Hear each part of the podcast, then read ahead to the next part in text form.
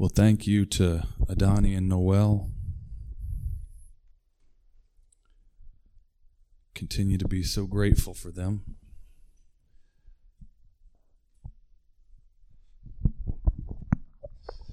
And I'm grateful that each one of you are here tonight. Um, wanted to just give you a, a brief update on Ohio, our trip to Ohio, in just a moment. But first, I'd like uh, Davey to come. I thank um, God for for Davey and thank Davey for facilitating last week. Um, I got a text from Davey. It wasn't the kind of news I wanted to hear. Maybe uh, a number of you already know, but will you come in?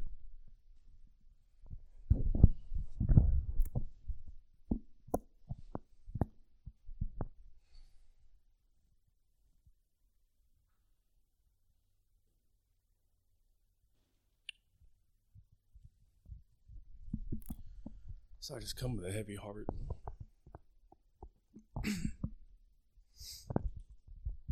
there was a guy that came about three years ago to this community and looking for a fresh start.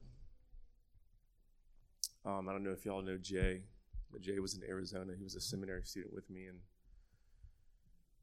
he brought a guy and convinced him to come to Wilmore, Kentucky, who was just crying out for salvation. And his name was Brendan Lineker. And he was a part of our congregation. He came in and out, joined prayer meetings with us, um, came over to my house several times for fires, and just had a deep love for prayer. He was a hardworking guy. But I got word um, Friday that he passed away. Brendan had battled, as many of y'all know, with a lot of people here, especially with Travis's best friend Lou, battled drug addiction. And I saw Brendan in his highs, and then I'd see Brendan in his lows. But he just he was he was fighting. You know, he was fighting with everything he had. He was as vulnerable as he can be. He put himself in the community. He was involved in a lot of different ministries, and he was pouring out, you know, to guys who have been addicted. And it's just oh, it's just hard to know that there's such a spiritual battle that goes around us. And we're not always aware of that battle that's that's happening and that's really what it is. And you know, when I got it, just when I got the news yesterday, it just kind of hit me pretty hard and and I woke up in the night just so mad, you know. Not mad at God, but just just mad at the destruction of murder. You know, the spirit of death that just continues to to reign through this land. And I texted Travis and I just said it just makes me want to cry out from the depths of my soul, just Maranatha, like Jesus, come. And I ran into Brendan um, on Tuesday in the gym, and, and I knew he wasn't in a good spot.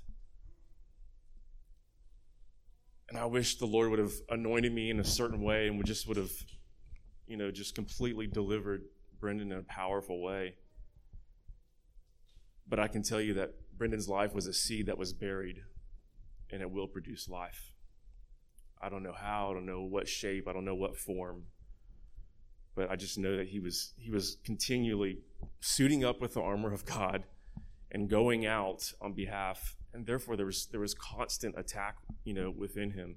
I've never met a guy that just every time we talked it was just theology, doctrine, theology, doctrine. I mean, this all we talked was scripture. But I do know this the vengeance is not mine, it's not ours. Vengeance is the Lord's. And when he steps out of heaven and he makes himself known, that he will deliver those who've just battled, and including us, we've battled. Um, I know him and Joey were close friends, and I know y'all know who Joey is. And I talked to Travis before the service, and he just, I know it's probably the closest person that, that Joey has lost that he's really walked through and with. But um, I say that to say, be in prayer for his family, be in prayer for the ministries that have helped him and he was pouring back into. I know Shala was a huge part of what the Lord was doing with him. Inshallah has a heart um, for those. But I say just pray for his family. Um, and Travis was talking about these communion of saints. You know, I was I woke up in the middle of the night and just just like sat up in bed, just couldn't sleep. You know, just kept thinking about the times I had with Brendan. And finally, I just I've asked the Lord. I was like, "Where is he?" And I just saw Brendan. You know, y'all know Brendan. He was a big dude. Like he was stout. I mean, he was like a bowling ball. He was like Lou. You know, he was just a stout guy. Like you wouldn't want to mess with if, with him if he was in a in a bad mood. But I just saw him as like this little boy, just like Jesus' mighty arms. Just he was resting like a little baby, just like Leif is over there, just resting in his arms, in his in his head. And I even heard the Lord was like, his mind is now at peace.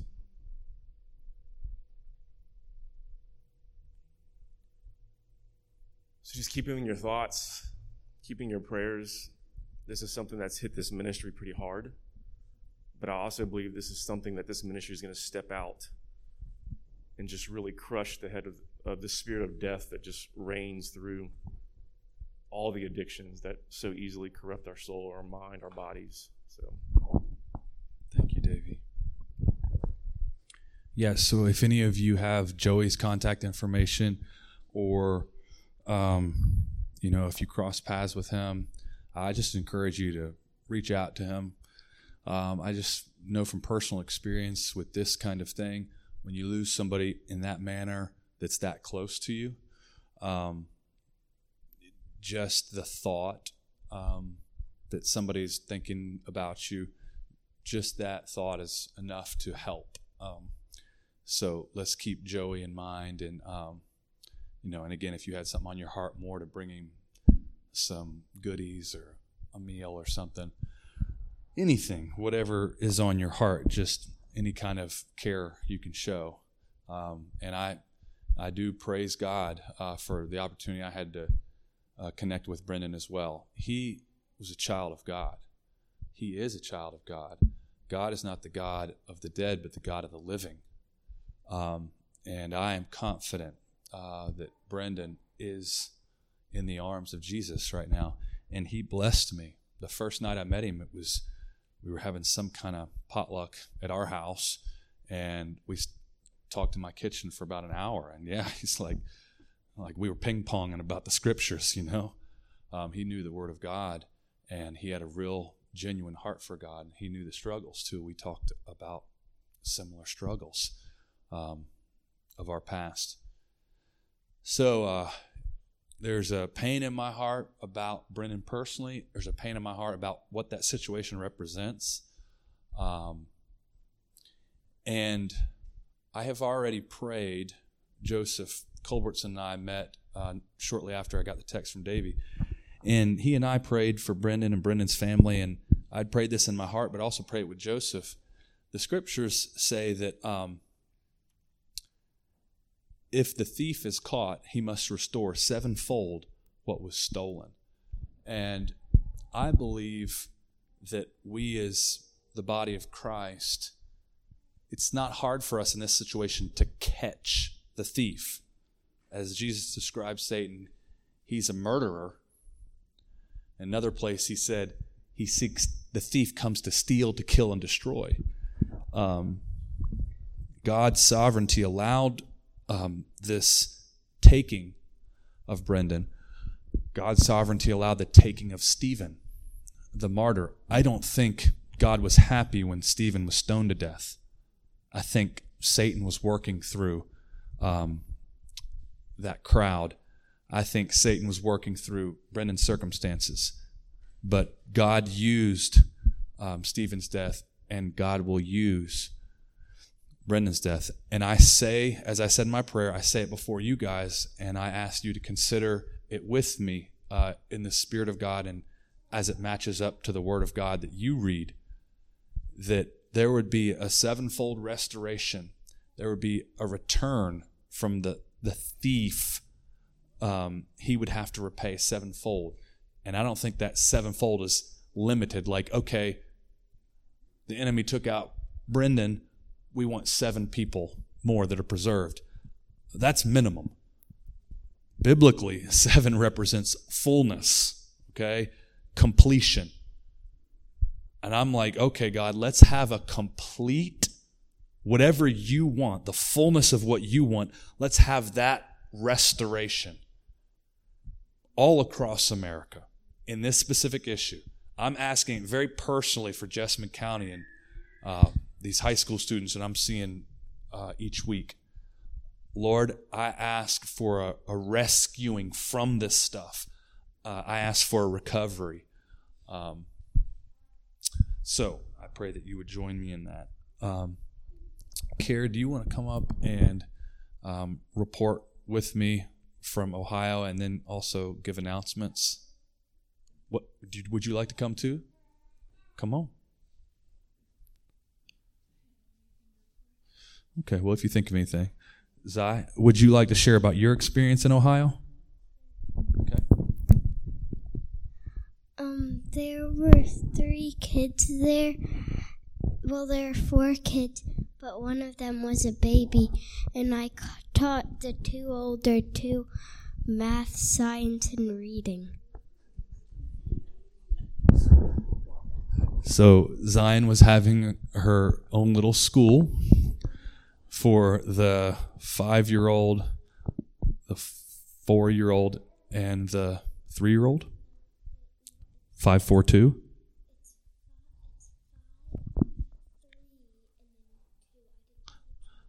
Okay.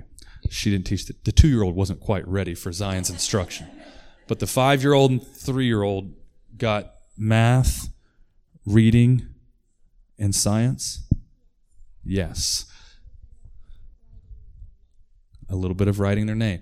So God really uses academic instruction. Um, it, it's interesting the some of the first folks who were here in in this land that we now call the United States. Um, some of those first ones who settled here from England, they passed one of the first acts in education was called the Old Deluder act. And they referred to Satan as the deluder. And so they made this act, and I can't remember the details, but I'm giving you the essence.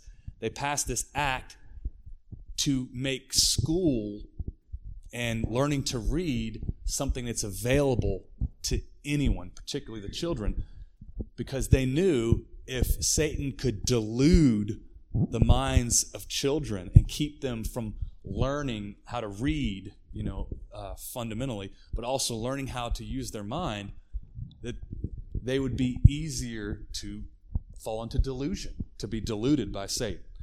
So, Zion was working against the deluder, teaching those kids some stuff, and we were doing, uh, she was down in the basement instructing them, and we were upstairs uh, with five couples basically the, the lead pastor, associate pastor, um, and three couples who work with the youth, they're youth leaders. Um, and we were, can you stop pulling on that, please? Thanks.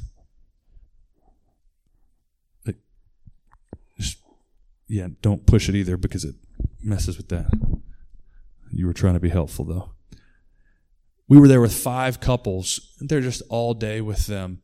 Um, oh, the worship pastor too. The worship pastor, associate pastor, lead pastor, and then um, the youth sponsors.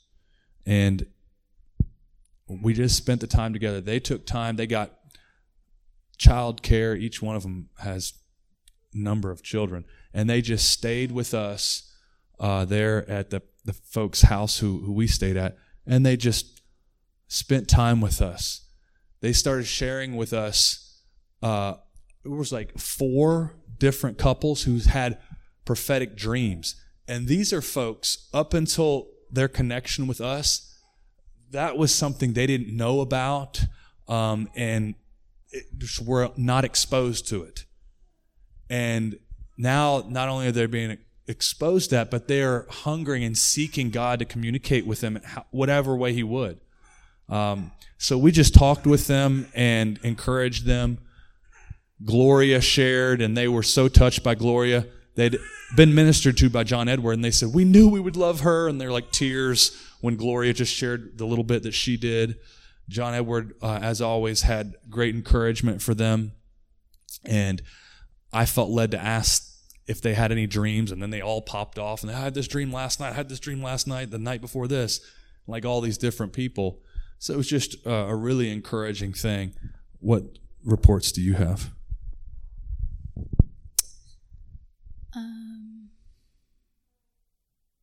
it was really special how they all, most of them have four kids.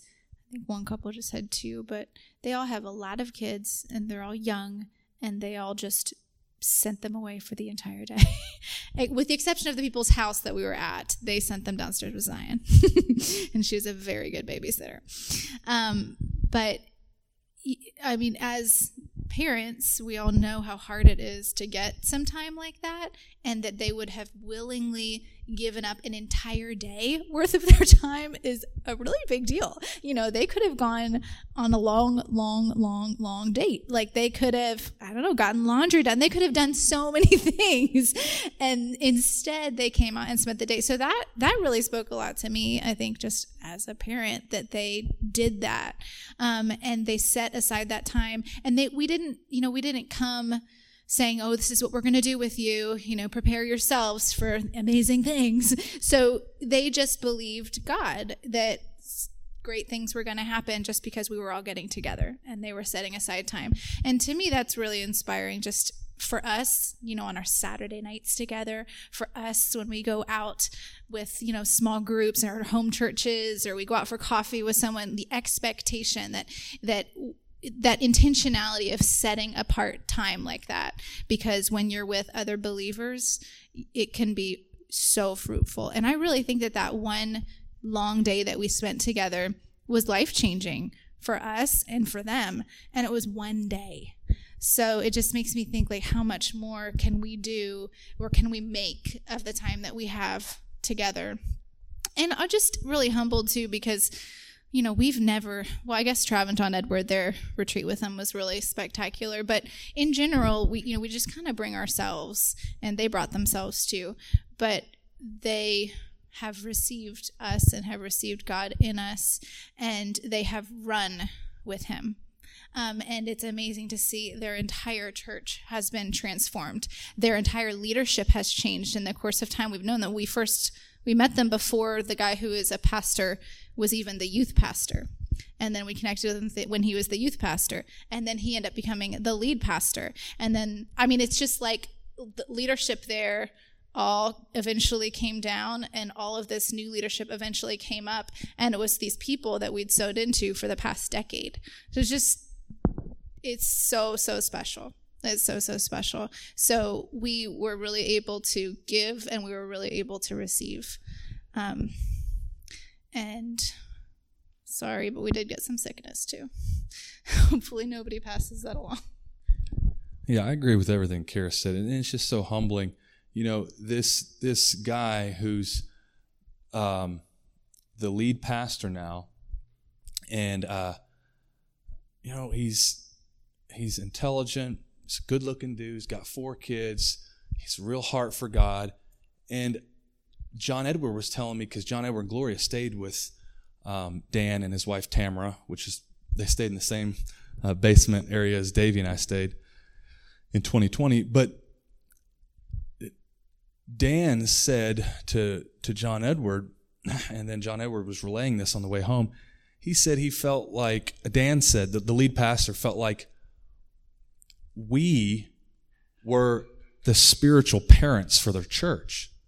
I'm like, I mean, what did we do to like, like earn that? And,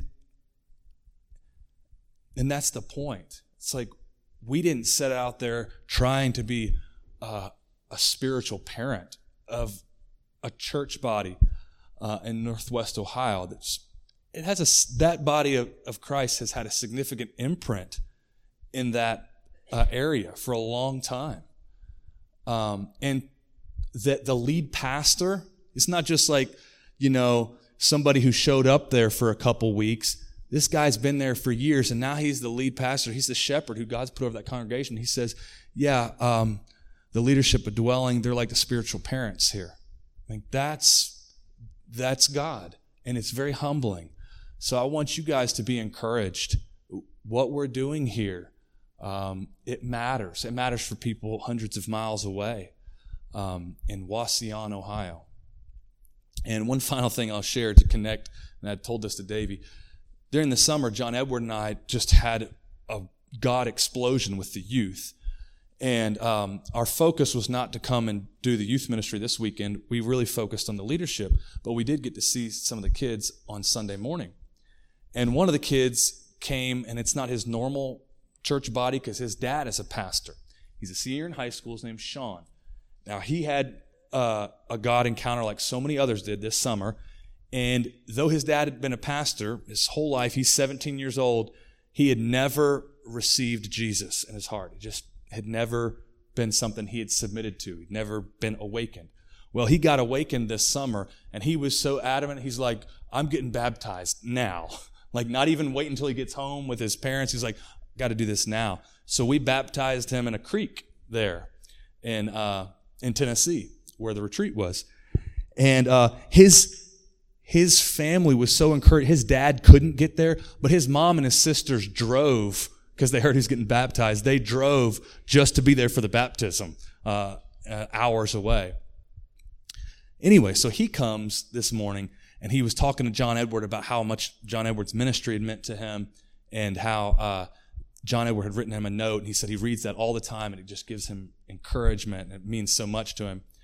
And he was talking to me and he was like, he's like, uh, he's like, I, I, have told my parents so much about you guys. Would there be any way uh, my parents could could meet you today and maybe take you and your family and John Edward out to eat?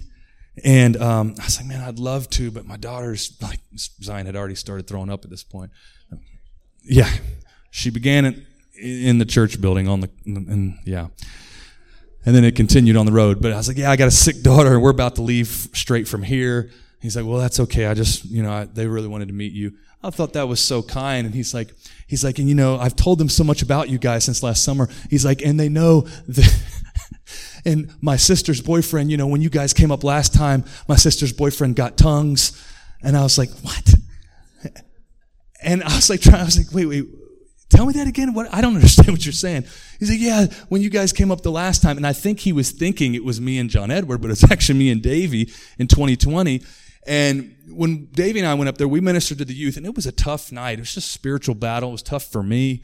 Um, but we knew on the way home, there was this one guy, I mean, more than one prayer session, but we are like, this one dude who was like a junior in high school was like, he got it. You know, he, he, God hit him and he let Davey and me see it. Evidently, Davey had seen the Spirit of God on this kid before we prayed for him. And then when he came up, Davey was like, yep, I knew he was getting it. And so Davey and I prayed for him. And do you even remember him getting tongues? I, I, I, I didn't, maybe, maybe I do anyway. yes. He just visited that. He wasn't, he had never been to the youth group before, but he came that night. Um, and we got to pray over him. Well, this is like going on three years, two and a half years ago. Uh, later, Sean, who we baptized this summer, it's his sister who's dating this guy. And Davey even remember his name. Davey's like Joshua. I was like, yep, it was Joshua. So three, almost three, going on three years later, this kid is still going with the Lord. He's like 20 years old. And uh, he talks about getting tongues from the Kentucky boys. And it's not about like the gift of tongues, but we praise God for any gifts he gives. But it's that that moment impacted him that he received something that is still a part of his life. It was, it was that important for him. And he just showed up that night. And then years later, Sean wants to take us out because he wants his parents to meet the Kentucky guys who, who helped him get baptized and help, helped her, his sister, uh, boyfriend get tongues. So I thought that was an awesome connection and funny. And there was lots of other things we could say too, but, uh, we thank you for um, just being a support and encouragement for us to go do this kind of thing. And we look forward to whatever opportunities God gives. And I anticipate that crew will be back here soon uh, to receive from you guys and to give to us. Announcements. All right, announcements. So, home churches, some have started, and one is starting Monday. I was about to say tomorrow, but today is Saturday. Right? This Monday? Okay. Naomi's looking at you. Are you sure? Okay. Oh, okay. Yeah, come on over. so, the Tuesday night one at Tim and Debbie's has already started. Thursday night at my house has already started, just for the ladies. Tuesdays at 6:30, Thursdays at 7. It is on Facebook and Instagram if you do such things. Things. So yeah, we're, so we're gonna have a group uh, on Monday nights, and we'll start at seven, and we're thinking like seven to nine, but we'll just kind of see. Um, the idea is to meet every other week at the Bard's house here in Wilmore, and then the other week, other weeks, we'll meet either at our house or on Zoom, but we'll kind of figure that out during our first couple meetings uh, as a group. Um, but Monday is at the Bards, and then following week we're gonna do two weeks at the Bards just to make it easy. Um, and so I'll, I'll send out a text maybe um, with their address and other information. It'd probably be helpful to get an idea of how many people are coming, just so we can be ready. Um, and what we're gonna do is we're gonna read through a book, uh, one of the shorter letters of in the New Testament every every week. So we this week we're going to do Galatians and just read through the whole whole of Galatians in one sitting, and then have some time to talk about it and pray together. Um, so I wanted to give the heads up that it's Galatians in case you want to read it ahead of time. So. Um, also, you may remember this from last year. We already set the dates, but I just wanted a reminder because it's January and people are planning their spring calendars. So, Dwelling Retreat, April 14th to 16th. It's at the same place we did it last year. We liked it so much, we reserved it immediately after we left. Um, I don't remember what it's called. Do you guys remember what it was called? That camp place? It no, uh, we did love Donkey Town too. it's not Donkey Town though. It wasn't big enough to hold us. Um, what was it? Lions, Camp Lions. Because remember we said we went from donkeys to lions? Yeah, okay. So, Camp Lions. and so that's already reserved. The falls are already on board to come. So, it's going to be really, really good. And I have one other announcement that I was hoping somebody else might make for me. Come on up, you two. What could you possibly have to say to us? It's a complete surprise. You talk. Me talk. You talk. Um, Connor asked me a question this morning, and I said yes.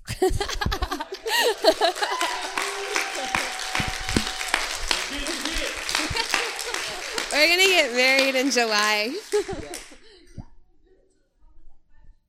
oh, he said, "Do you want to go for a walk?" And I said yes. no, he asked me to marry him.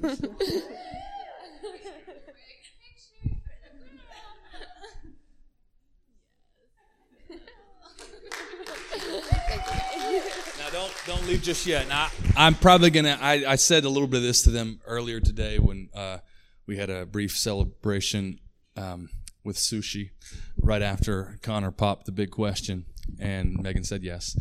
Um, these two are both very special to me, and they're special uh, to this community. Uh, it was about 10 and a half years ago when I first met Megan um, at prayer meetings that um, me, Michael, and some other guys have been doing. Chris and Sue were part of those prayer meetings. But it was in 2012, Megan came as a, as a freshman. I just remember her, her being on the couch and just singing to the Lord. And I was like, this freshman uh, loves God. And, uh, and then we've gotten to know Megan so well over the years. Just so grateful. She babysits Zion um, and, and so many other things. And then Connor, I met uh, a couple years later in 2015.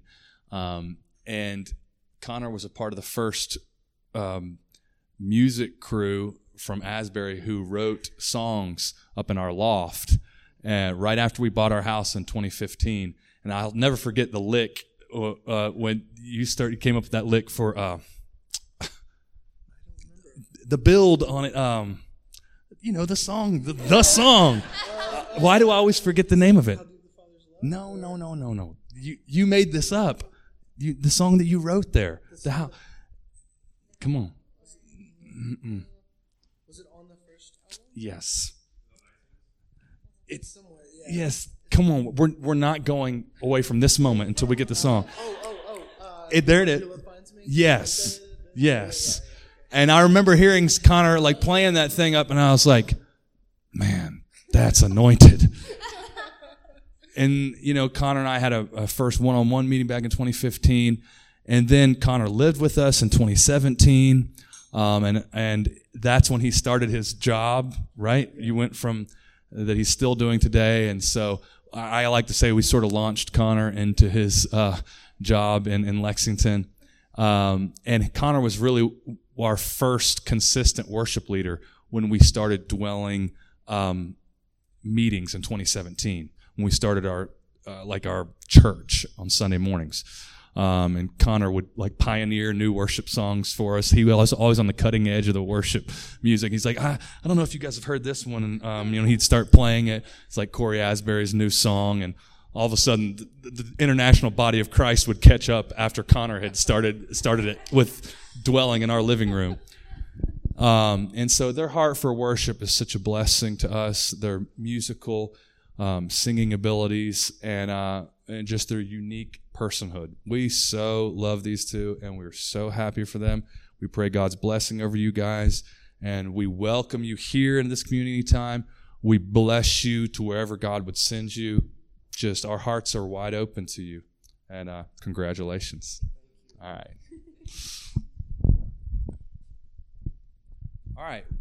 I'm going to call the kids up, and then after that, um, okay, it is okay, cool. So, kids, come on up, and then, and then Rachel will come, and she's going to share something that's on her heart. Phineas, I didn't know you had a cast. Whoa. It's red. How did that happen?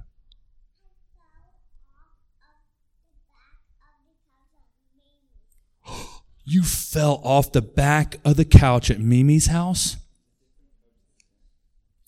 It was a different couch than Sam's. Listen, you guys in couches, you need to be careful, okay?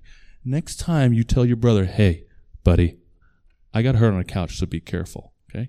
Now, you get to, listen, I know he didn't cover that perfectly. You need to protect Zadok. Say, Zadok, don't jump off the couch. Big brother hurt his arm. Okay, that's what you need to tell him, Phineas. Okay. Ooh. So, as a matter of fact, I'm going to use you as an example, Phineas. It's your right arm. Okay? I'll get to you in just a second. Your right arm got hurt, right? Did it break? So was it broken bone? Two broken bones. Well, our right arm, in the Bible, the right arm is a sign for strength, for power, for control. In fact, there was a evil king named King Pharaoh who had an evil right arm and he forced God's people into slavery and he made them work hard with his arm and he looked like a pirate. And if you could see that you are mirroring my expression right now, Phineas, it would make you laugh. So Pharaoh, with his right arm, he was the king and he ruled with a mean right arm. And he brought lots of pain and suffering. But God's right arm was stronger. And God's right arm came in there and said, no, Pharaoh. And then Pharaoh's arm turned into like a chicken wing.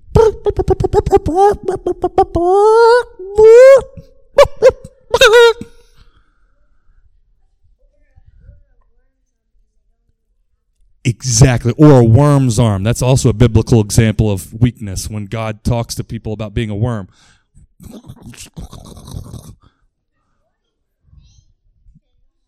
Exactly. Or snake. Is that what you said? Yeah, just like just, his arm was nothing compared to God's. Here's the thing. Just like Pharaoh's arm was nothing compared to God's arm,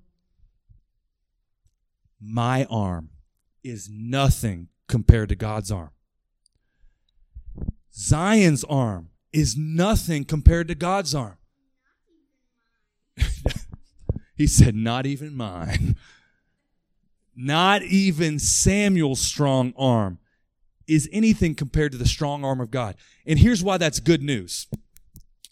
As sweet and beautiful and kind as my daughter is, her right arm, the way she would control her life, is not going to work out. Her strength is only going to cause her problems. So, Phineas, it's actually a sign that your right arm is not as strong right now as you want it to be. God wants to show us that our right arm is not strong enough to control our lives. Even though you guys aren't as evil as King Pharaoh. I love the fighting faces of these guys. Like they don't get back down. They're just like, oh, I'll fight you, evil guy. That's the heroic spirit in you. Even though we aren't mean and evil like Pharaoh, like hurting other people all the time, did you know, apart from Jesus, we're as bad as Pharaoh? Apart from Jesus, our right arms are as dangerous to us and other people as Pharaoh's. So we need Jesus to take care of our right arm, and we need his right arm to rule in our lives because we can't rule our lives the right way, but his right arm can. Zion, did you have something you wanted to share?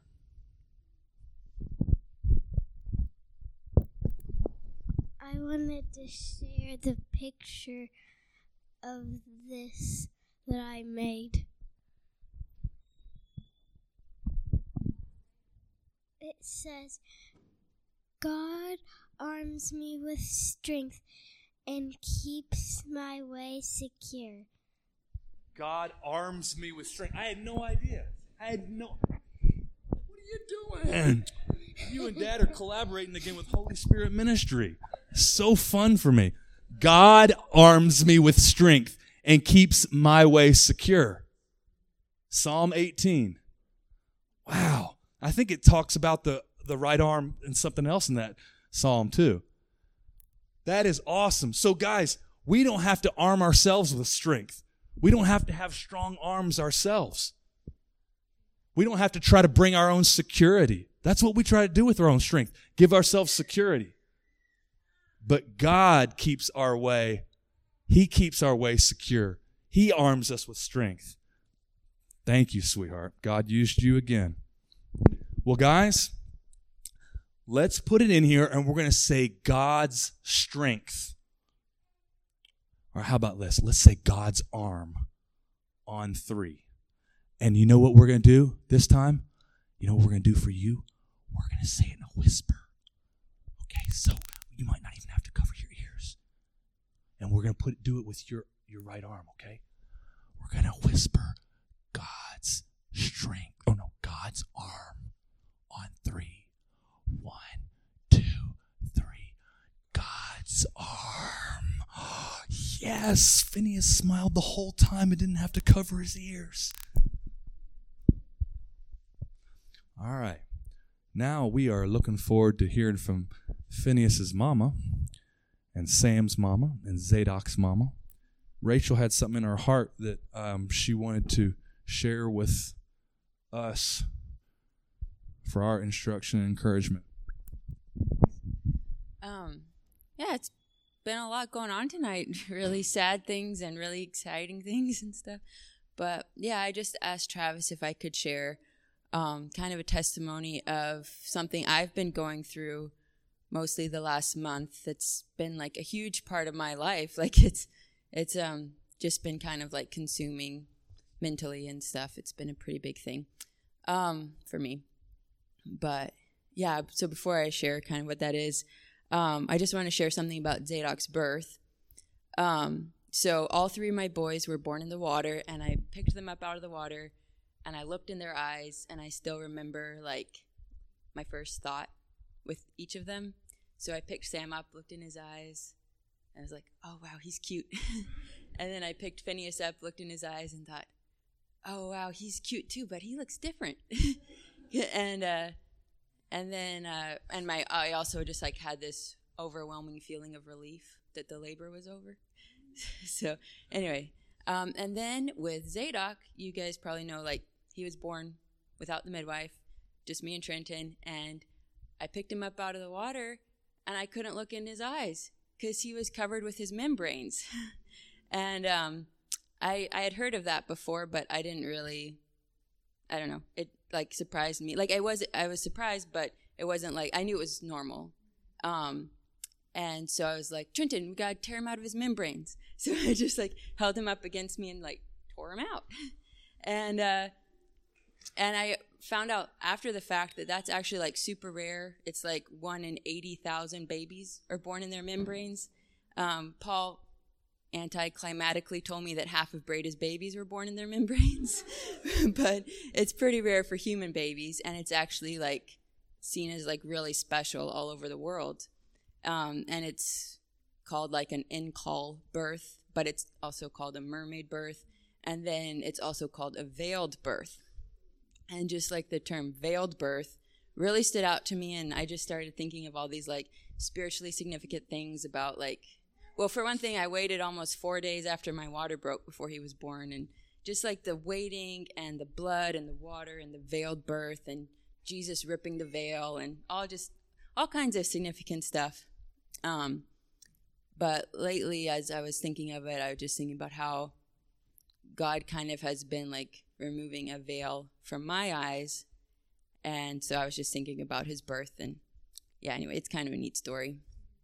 Um, but so, uh, uh, like around the beginning of December, I, uh, I was just kind of like had this interest and this energy to research autism more um, because you know you guys know it's something that's been in our family. And um, I just had a lot of energy to like research it more and I was like looking into a lot of stuff and um, had a, a, new friend who was on the spectrum and just had a lot of energy to look into it and read more books and watched YouTube videos and various things. And I kind of got to a point where I was like wow autism is awesome. Like it's really cool. It's really like an amazing thing that God made some people's brains differently and it's a gift to all of us. And um, and then I was started hearing some people talking about how uh, there's a term called masking, where you have different traits, and but you cover them up when you're around people because they look strange or weird or you've been made fun of or various things, um, and how it's actually very harmful for people, um, and that uh, it can be uh, kind of something that's done subconsciously and anyway, um, and then I started hearing some pretty alarming statistics. Like, you know, we were talking some about um, like overdose and stuff, but one in or so um, youth on the spectrum are 28 times more likely to have suicidal thoughts, and uh, people on the spectrum are uh, six times more likely to commit suicide. So, like, pretty alarming stuff. And so I was just listening to more of the stuff and listening to a girl talking about uh, the dangers of masking, and then I listened to another video about um, a girl talking about hidden autism in women. And partway through that video, the thought came in my mind Am I autistic? And um, it was like kind of out of nowhere, but I kind of pursued it, watched more videos, read more things, on and on and on, and started remembering a lot of my life, a lot of my childhood, a lot of my social interactions, a lot of things, and came to really think, yes, I think I am on the autism spectrum. And I called a counselor um, who has some experience, and I asked if I could meet with her. And um, so I met with her twice, and um, she said, "Yeah, like everything you're sharing, I can diagnose you as being on the autism spectrum." And uh, for me, this has been like kind of life changing because my whole life I've uh, had struggles with various things or different things, and I've kind of just internalized most of it because it doesn't make sense and it's strange and um, anyway, just a lot of things. um, and I won't like go into like specifically things, but um, and even like re- like the biggest thing is how it's affected my relationships. Like even my relationship with Trenton, my relationship with my parents and my family growing up. Um, and so it's been like very revelatory and um, and it was very it makes me very happy to have this diagnosis because it makes my life make more sense. And it's really neat how god brought me to the point of like autism is amazing before the question entered my mind am i autistic? Um, and yeah so it's it's just really been a journey and uh, it's really been just kind of life changing to process it. Um, and like one one thing I was telling Trenton is, you know, I've been kind of in charismatic circles for a while, and I've often just felt like this need, like for some sort of deep inner healing because I have like these tensions in relationships that I don't even know where they're from, or like these different issues or these different fears, and I don't know where they're from, and I must just need some sort of deep inner healing.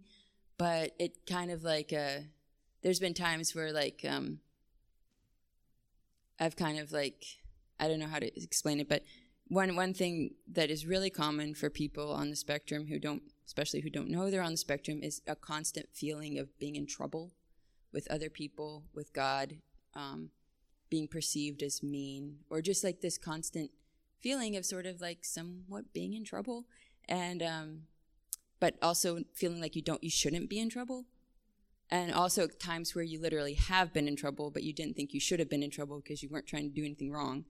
Um, and uh, and so kind of yeah, I've often just kind of felt like, man, I just maybe like at this conference or at this church, maybe somebody will say some word that will just like change my life, and I'll get the inner healing I need.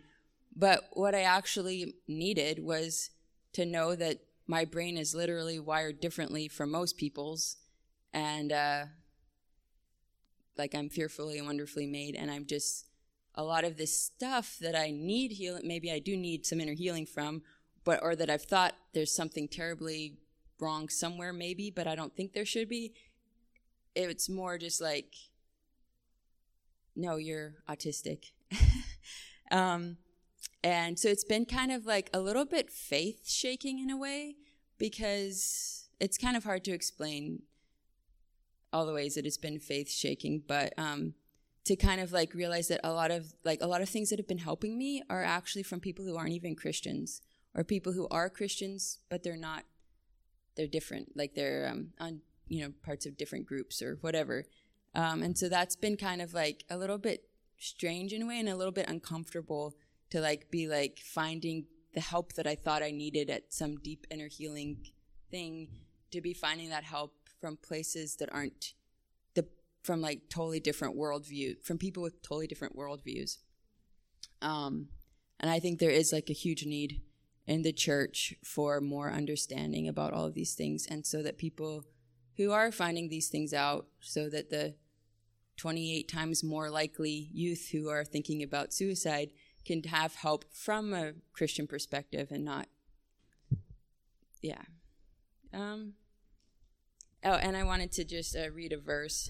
And I don't know if any of you've noticed that um, in our family there's a lot of like running back and forth. And uh, um, and this is a, a verse that I heard somebody share when I started looking into these things a couple years ago. And somebody had asked him, oh, and something you may not know is that autism is now known to be primarily genetic. Um, and that usually, if there's somebody with it, you can look back in their family and see it in some form. Um, and so he was saying, this guy on the spectrum was saying that, you know, one reason that, you know, that he thinks there's more people. So probably the real reason there are more people on the spectrum now is because more people are getting married um, and having kids. Like in Silicon Valley, there was this big thing where people were like, there's a huge epidemic and it's because all these really smart people are getting married and having kids and they all are actually all autistic so anyway um, but anyway this guy was saying that he believes that the increase um, is partly a fulfillment of prophecy. Um, and so I'm going to read this verse from Daniel 12, verse 4.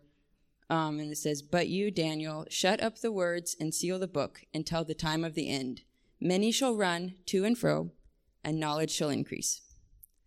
Um, and so I think that's just really special.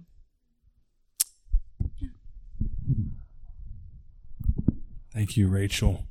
I really appreciate uh, Rachel's courage to reach out to me and her courage and humility to just share her heart with us. And I want to encourage you in the same spirit that she's come with courage, with humility, um, vulnerability. Uh, I want to encourage each of you to open your heart up to whatever God would be showing you and open your heart up to us. Paul wrote, uh, I believe, to the Corinthians, he said, um, Corinthians or Galatians? He said, I think it was Corinthians. He said, Oh, Corinthians, our heart is wide open to you. Open your heart to me. Um, and I don't think, I think that's something God, he, he doesn't force us to open our hearts to Him or to one another. Um, at the same time, we really still need His help to do it, but uh, we do have a choice in the matter. So I encourage you, as uh, Rachel has given us an example tonight of her opening her heart to God, being courageous to have her faith, or what she's thought her faith, to have that faith shaken. Um, and then to come and courageously share how her faith has been shaken. Um, it's that honesty and humility and courage. Uh, I thank God for that, giving that to Rachel, and I thank Rachel for um, exemplifying that. And, and I, I just pray that God would continue to work that grace into us. And I pray specifically that God would show the body of Christ more about autism. Uh, it's, you know, clearly, I haven't looked at the statistics and studied it like Rachel has, but I know enough as an educator for six years and just being alive and around and with Karis's uh, counseling training um, and the books she's read, I know autism has become something that we have to deal with it as a modern society and not just in a corner, it's right there in front of us. So may God continue to show Rachel uh, and the body of Christ at large what do you have to say about this, God? What, uh, how can we interact with you in dealing with autism in general and with those who are on the spectrum? Uh, so I, I really appreciate the heart that um, Rachel showed and what she shared, but also the specific content. I think it's all uh, good for us to hear. I I know I had a dream probably more than a decade ago, and uh, I'm not going to go into the details of the dream right now, and I don't even remember all the details. But I knew this: God has something to say about autism. That that was clear in this dream. It was a unique dream, not like I've. It's unlike any other dream I've had. But the the conclusion of it, the main point was, I, God, have something to say about autism. So uh, may God say whatever He wants to say. May we have ears to hear.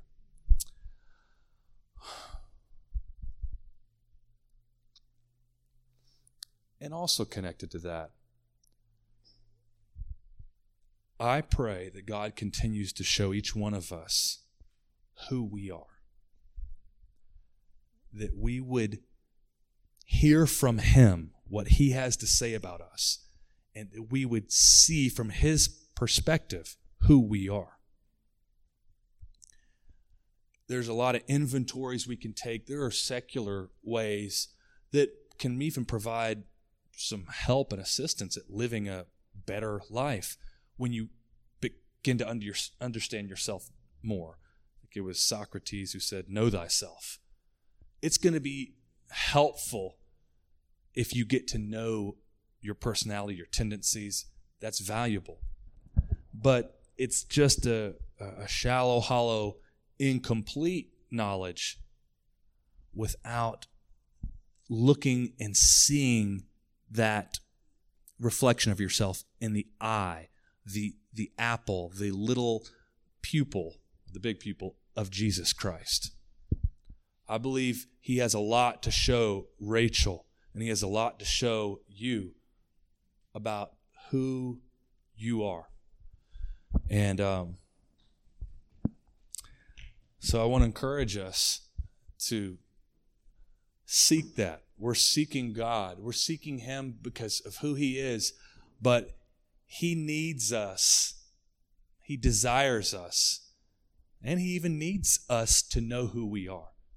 You see from the Old to the New Testament, these people who walked in, in such a close place with God and who were used so mightily, they knew who they were. Even with their faults and failures, they knew who they were. Paul made sure everybody else knew when he wrote his letters, and he wasn't trying to be a big shot. He's like, "Yep, this is who I am.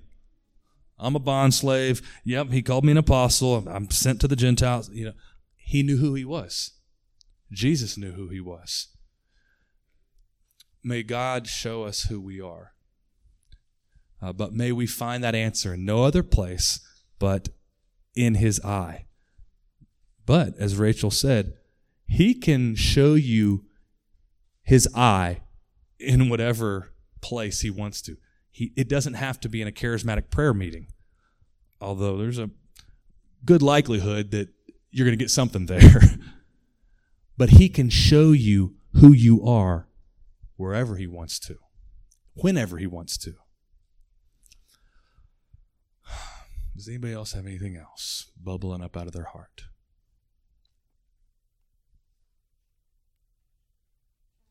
Yes. Come on.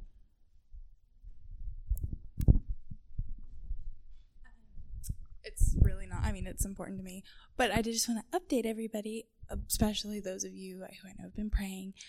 My dad gets out of prison in July, so um, this month has been kind of a struggle because the BOP was supposed to have updated like all the inmates' numbers, and they got all of them wrong.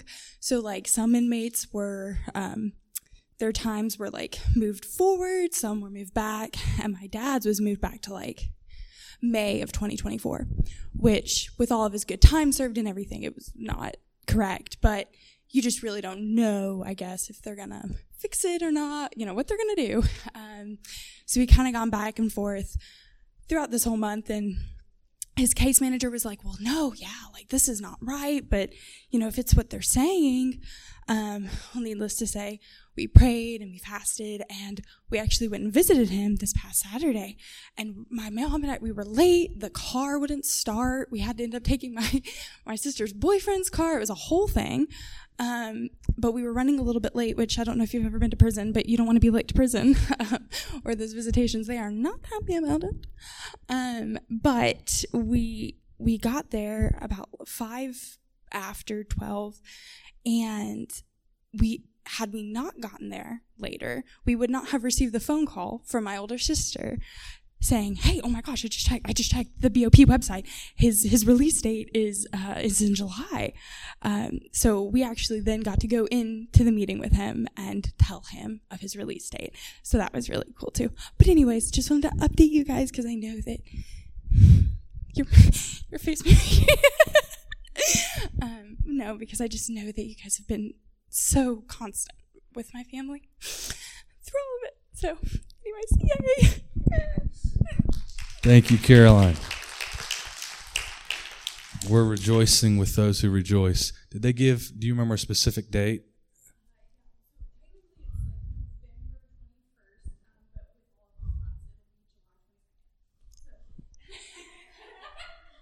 The date that they're getting married? Like that's a coincidence. I mean, I just said rejoice with those who rejoice. We're rejoicing because um, a man like Joseph, wrongly accused, is being released from his prison sentence. And because there's a marriage, uh, a marriage supper of the Lamb, you know? Um, wow. Yeah. Well, I've got a lot of thoughts going through my mind right now, but they center around that. I know uh, a number of you have been looking for that release from your prison. Um, some of it is more outward circumstances, some of it's more inward um, bondage or imprisonment. I know many of you, many of us have been looking forward to the joy of that wedding, um, that marriage of us to our destiny, that marriage of us to that place of security with Jesus, um, that we could have that thing that Paul prayed for the full assurance. I know there's a battle of our full assurance. We don't live fully assured in our hearts uh, a lot of times with our relationship to Jesus. Um, but I believe our God, with his own right arm, is going to deliver us from our prisons, whatever they look like for each one of us. And I believe our God, with his right arm, is going to put the ring on our finger. he is going to join us with him. Uh, he's going to do what we can't do for ourselves. I miss. I can't. I mean, the same day that that. That's also the day my parents got married. The exact day, July twenty second. Father, we thank you. Period. We just thank you.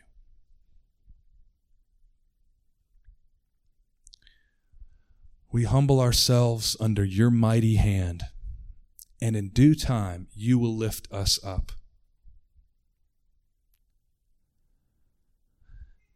Lord, our hope and our number one desire is not to be lifted up to any position or place. We have desires, sure, Lord, but we just want to be lifted up into intimacy with you, lifted up into union with you, into the high, holy place of your heart.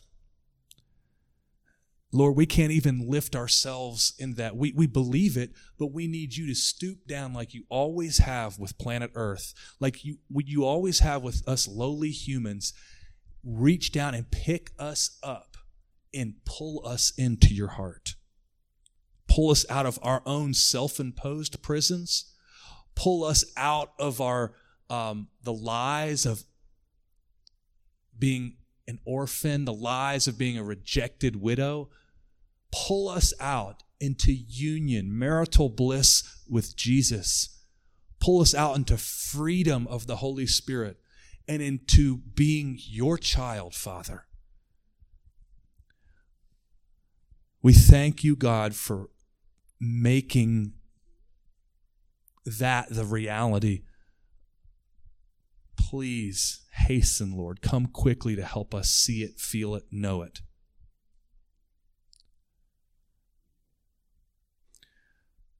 Thank you for every person here, God. I pray a blessing on every heart and on every home represented, on every family and every relationship. In Jesus' name, amen. One final thing I forgot. Uncle Tim uh, was just going to make a quick um, announcement connected to what has been discussed. We're accepting tonight the uh, faith giving estimate cards. Um, if you didn't get one, there are some in the back. There's a box in the back that you can put that in. And if by chance you're not ready to do that, when like one more week, we have one more week because the board's not going to meet until January 31st. So if you like some more time to pray about that, you're welcome to do that. If you need an additional card, they're back there, and we encourage you to do that. This is all a part of trying to be faithful with our money and our finances before the Lord and as a ministry. So we just encourage you to take part of that. If you have any questions, feel free to ask. Thank you. And I, I just want to I want to thank the board and want to thank Uncle Tim, chairman of the board, um, and thank all of you. God has already been showing Himself faithful um, regarding dwelling uh, financially. Uh, he took us from the red just several weeks ago into not the red. We will do whatever we need to do financially to keep walking faithfully before Him. If we need to make adjustments, we'll do that. But God is using you, He is using your faith and your faith exhibited through uh, giving. He's using you. So thank you. God is on the move. God is on the move. He's using people uh, who are not regularly attending here. He's using people. Um, and I believe uh, the scripture, I've years and years ago, we felt like this is what God was speaking to us when we were first establishing dwelling. The scripture where he says, I believe in Haggai, he says, The silver is mine and the gold is mine. I will fill my house. God has financial provision, abundance, because he wants to do some things that do require exchange. He doesn't need money to, to send forth his power. But when he sends forth his power, he does use certain vehicles in the earth to carry that power out. You know, if he's going to anoint a, a crew from dwelling to go bring the power of Christ to Russia, he could do that through our prayers, but he might want Ken Morgan to step into Kazakhstan and say, Morgan's here. And the Russians shiver because Jesus Christ is speaking through Ken. Someone could uh, like say, hey, you can uh, jump in the luggage for free. But it's more likely that God would have to provide the finances for a crew of a few to fly to Kazakhstan. See, there, there is a reason. We could just show up here one night and like God could send angel food cakes. He, he supernaturally, an angel one time made Elijah a, a little cake. You're going to need this, buddy, for your, your long journey to Mount Moriah or wherever he went, the mountain of the Lord. Yeah. So it's like angel could, a whole flock of angels could come over this parking lot and drop burgers down for us, and we could, hey, freely we receive, freely we give. Wilmore, I may God do that. It's biblical, okay? But if He gave us ten thousand dollars all of a sudden, we could buy a lot of burgers with that, and we could bless a lot of people. Okay? He doesn't need the money to do his thing, but he likes to use it. So I look forward to how he's going to show himself through that. And thank you for just opening your hearts and letting him use you like that. Um, it is because we want to give to Kazakhstan, because we want to give to Jessamine County. That's what this is all about. All right. Well, you all have an awesome night, and uh, we'll see you next Saturday, if not before. All right.